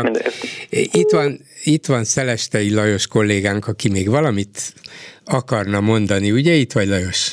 Szia, igen, jó Szia. napot kívánok. Igen. Hát elnézést kérek, mert már abban a korban vagyok, amikor minden a lépcsőházban jut eszembe. Szóval egy nagyon fontos momentum kimaradt, amit mindenképpen meg kell említenem. A nyugati sajtóban általános az a feltételezés, hogy Magyarország huszonnyolcan lép ki az Európai Unióból, mert akkora lesz nettó befizető, és hát azt Orbán Viktor nem fogja eltűrni, hogy mi adjunk pénzt, és ezért cserébe megmondják nekünk, hogy milyen szabályok szerint kellene eljárnunk. Tehát azt gondolják, hogy addig mindenképpen kihúzza. E pillanatban, e pillanatban semmiféle esélyt nem látok arra, hogy, hogy előbbre hozza a folyamatot, mert hát égtelenül szüksége van a pénzre. Hiszen döngette a mellét, hogy nekünk nem kell az újjáépítési alapkölcsöne, az a három-négy százalékos kedvezményesítel, aztán most szépen visszasündörök, hogy hát mégiscsak elkérnénk. Uh-huh. Jó, hát ebben is van logika, kétségtelenül, de hogy aztán a politika logikája adott pillanatban felülírja ezt a normális gazdasági, észszerűségi logikát, hát nem tudom, de az is lehet, hogy úgy gondolja, hogy hat, hat év alatt kell felkészítenie az embereket a távozásra. Ez így van, az anyahajót időben kell irányba állítani, különben nem tudja bevenni a kanyart. Köszönöm szépen, hogy hívtál, szia! Szia, minden jót! Lőrinc Csaba van itt a Facebookos kommentekkel. Szia Gyuri, köszöntöm a hallgatókat. Orbán aktuális vallási iránymutatással természetesen megfogta a kommentelők ö, fantáziáját, és ezt legjobban az első komment fejezi ki. Orbán szerint a keresztény egyházak vitatkoznak, és ez nem jó. Az ortodoxok nem, ők hisznek, és ez jó. Kísértetélyes analógia azzal, hogy Magyarországon az ellenzéki pártok vitatkoznak Orbánnal. A fideszesek pedig hisznek Orbánban. Hát igen. Egyértelműen mutatja, hogy Orbán mit gondol jó politikának, jó társadalomvezetésnek, szerinte hogyan kellene működni egy társadalomnak, megmondjuk, hogy mit higgyenek, uraljuk a médiát, és ne kérdőjelezze meg ezt senki. És egyébként ezt már így gondolta a kétezer-tízes választások előtt is abban a bizonyos centrális erőteres beszédében, amikor azt mondta, hogy a perifériára kell szóli, szorítani a vitákat. A centrális erőtérben ott eldöntjük, hogy mi legyen. Véletlenül sem legyen az ember önálló. Hát persze. Bár mondjuk ezzel meg a működő képességét egy országnak teszi kockára. Az ugye természetes, hogy az ember váltogatja a vallását, mint a politikai meggyőződését, kérdezi ironikusan egy kommentelő. Hát az ember változékony. Mint a szélkakas és a szélirány? Hát vannak szélkakasok, igen. Ez a valláskodás hihetetlen öngól lehetne, véli egy másik kommentelő, ha az ellenzék aktivizálná magát. Ugyanis meg kell, most kell kiabálni. Mit szólnak ehhez a keresztény egyházak, a hídgyülekezete, a ká dé en pé? Hát azt, hogy megér, megértjük a drága jó miniszterelnökünket, hogy, hogy um, több um, bátorságot, több um, mit is mondjak, magabiztosságot vár az egyházaktól. Ne féljenek kimondani azt, hogy mennyire egyetértenek Orbán Viktorral és politikájával. Ne legyenek szemérmesek, ne hagyják, hogy ilyen-olyan viták, kételyek és egyéb dolgok elvonják a figyelmet a lényegről, arról, hogy Orbán Viktor milyen határozottan és jó irányban vezeti az országot. Ezt akarta jelenteni ez, és nem többet. Ezt se értem. A kételj, mint olyan, mióta rossz dolog? Jaj, jaj, miért? Látod, ez az akadékoskodás. Ezzel van a baj. Ezzel. El Tudom, kell, én vagyok a hülye. El kell fogadni azt, amit a legbölcsebb vezető tud. Ő tudja, ő gondolkodott, ő éjszakákon át nem aludt, tele volt kételyekkel, míg eljutott a fel, megvilágosodásig, és fel nem fedezte, hogy hát úgy kell annak lennie, ahogy én gondolom. Értem, amit most gondolok, azt inkább nem mondom ki, viszont egy másik kommentet, mert felolvasok, ami viszont az é u-val kapcsolatos. Vérforraló, amit most összehordott Orbán, tehát ha rajta múlna, bizony távozna az é u-ból, de hát a pénz az nagy úr, ezt Szelestei is kifejtette elég igen, pontosan. Igen, egyértelmű volt, hát Orbán abszolút ezt mondta, persze. Kilépnék határozottan, csak felkopna az állam. nyolcvanöt százaléka a kereskedelmünknek az unióval zajlik. Ja, és amikor már nettó befizető országnak kéne lennünk, akkor hogyan fogjuk megoldani hát ezt? Ak- akkor is gazdasági katasztrófa lenne, szóval ez, ezt ugyan már többször elővezették, hogy akkor meg kellene fontolni a tagságunkat, még olyan viszonylag józanabbnak tekintett politikusok is, mint Varga Mihály képes volt ilyeneket a nyilvánosság előtt mondani, de ez is azért történhetett, mert nyilván a Fidesz vezető köreiben ezeket komolyan vizsgálgatják és beszélgetnek róla, de hát abban a pillanatban, hogy mi azt mondjuk, hogy mi nem adunk bele plusz, tegyük föl évente két milliárd eurót abba, hogy az addigra már mondjuk a mi közbenjárásunkra fölvett Szerbiát, Bosznia-Hercegovinát, Albániát, Észak-Macedóniát, Montenegrót felzárkóztassuk, végre behoztuk őket az Unióba, mi meg kilépünk, mert nem adunk nekik, nekik egy vasat se. Hát szóval ez óriási, de, de ezzel persze az ő hívei nem törődnek. Azon gondolkodom csak, hogy ha kivinné az országot, mert mondva ez, hát ez nekünk több száz milliárd forintunkba kerül, azt tudják-e, de biztos tudják, tényleg nem hülyék, és vannak gazdasági szakértőik is sokan. Abban a pillanatban, hogy mi kiesünk az Európai Unióból, az annak a sokszorosába kerülne.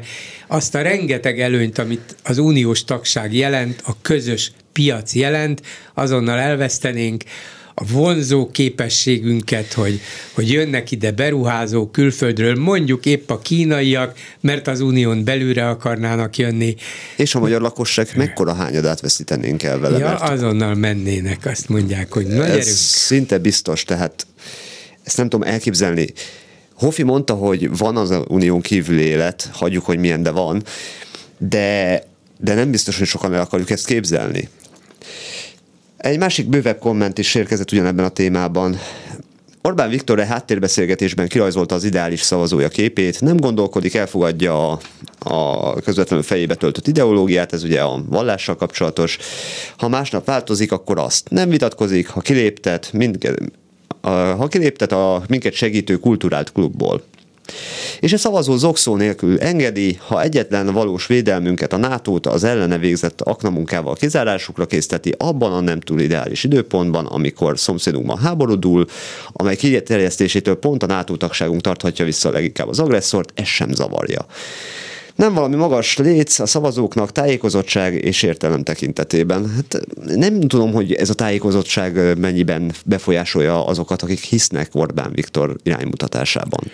Nem, mert azt mondanák, hogy ugyan tudok dolgokat, de tudom én ezt úgy is magyarázni, ahogy Orbántól hallottam, és akkor másképp értelmezem ugyanazt.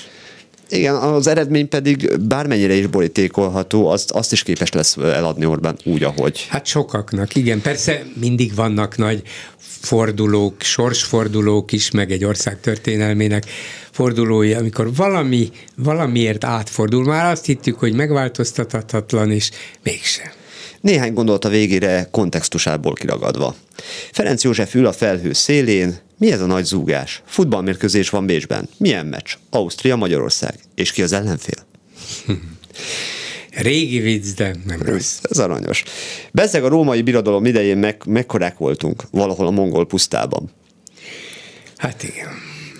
Nem elég elmerodjantnak lenni, kell hozzá a többi bentlakó támogatása is. De azt hittem, annak is kell látszani. Végülis a dolog így is megáll. Orbán mentené meg a keresztény Európát. Isten őriz! Láthattuk, mi lett azzal, amit eddig megmentett. Na ugye? Hát igen. És pont ezt egy kollégám, kollégánk ö, idézte fel Mikszáth Kálmán egy gondolatát. Gondol, amit, milyen művelt kollégáink vannak, láttad? Igen. A magyar ember szereti keresni az igazságot, de nem szereti megtalálni azt. Ennyi lett volna a komment szekció. Köszönöm szépen, egy hallgató a vonalban, jó estét kívánok! Jó estét kívánok, Sarkadi Gabriella vagyok. Ö, vallásom szerint ortodox, és azért gondoltam, hogy gyorsan betelefonálok, hogy innen is szeretném üzenni királyunknak, hogy soha, de soha nem szavaztam rá, és a jövőben sem tervezem, hogy szavazok rá. Úgyhogy én csak röviden ennyit szeretném volna mondani. De akkor azért ne menjen el, mert, mert ugye Orbán leírásában az ortodox egyház olyan, amelyik nem kérdez, nem vitatkozik, nem érvel, nyilván nem kételkedik, hanem csak hisz. És ez Európa jövője, nem kell itt vitatkozni semmiről. Tényleg ilyen az ortodox egyház belülről? E, igazából szerintem abszolút csúsztat megint, vagy pedig fél információkból építkezik. Az, az ortodox egy, vagy hát a, az ortodox közösség tizenöt önálló egyházzal rendelkezik. Van görög, jeruzsálemi, orosz, bolgár, román, tehát hogy hadd ne soroljam, rengeteg van, tizenöt. És Amerikában is van, amerikai ortodox egyház. Én szerintem ő, ő az oroszra gondolhatott. Uh-huh.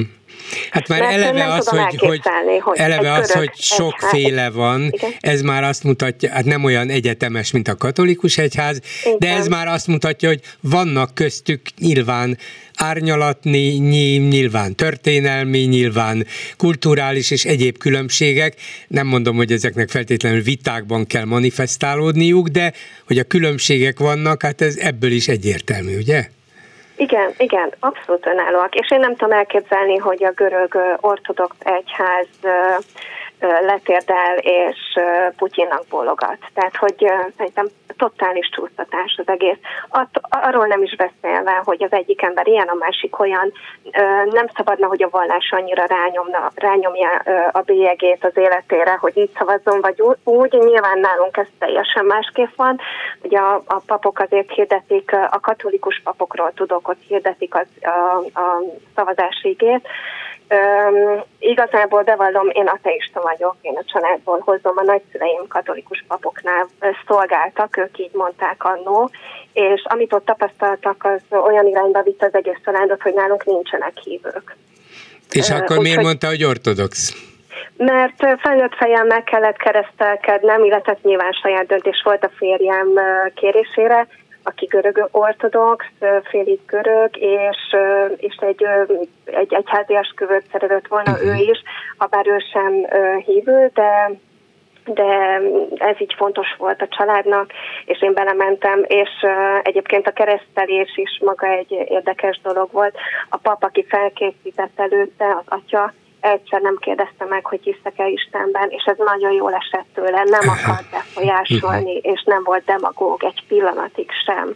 Úgyhogy egyháztörténetet, egyháztörténetről beszélgettem vele, amíg felkészített a keresztelésre. Ez nagyon jó, magára. Szóval megismerte az ortodox egyházat, az ortodox egyház gondolkodásmódját, történelmét, történetét, és nem, nem kellett ehhez feltétlenül alávetnie magát annak, hogy, hogy ők miben hisz és hogyan, de látja és ismeri, hogy mégis hogy működnek, ugye? Igen, igen, igen, igen. Ez, ez jó, ez nagyon érdekes, és hát azt pedig egészen elképesztőnek tartom tényleg, hogy valamilyen, én, én nem tudom, hajlamos vagyok azt hinni, hogy ez valamilyen politikai tévedés, hogy itt valamibe belekapaszkodott Orbán, hogy na akkor nézzük meg, hogy egy ilyen nagy, erős orosz or- ortodox egyház, ez hogy viselkedik, lám milyen szilárd támasza Putyinnak és az ő rendszerének, hát ilyen támasz kell nekem is, meg az európai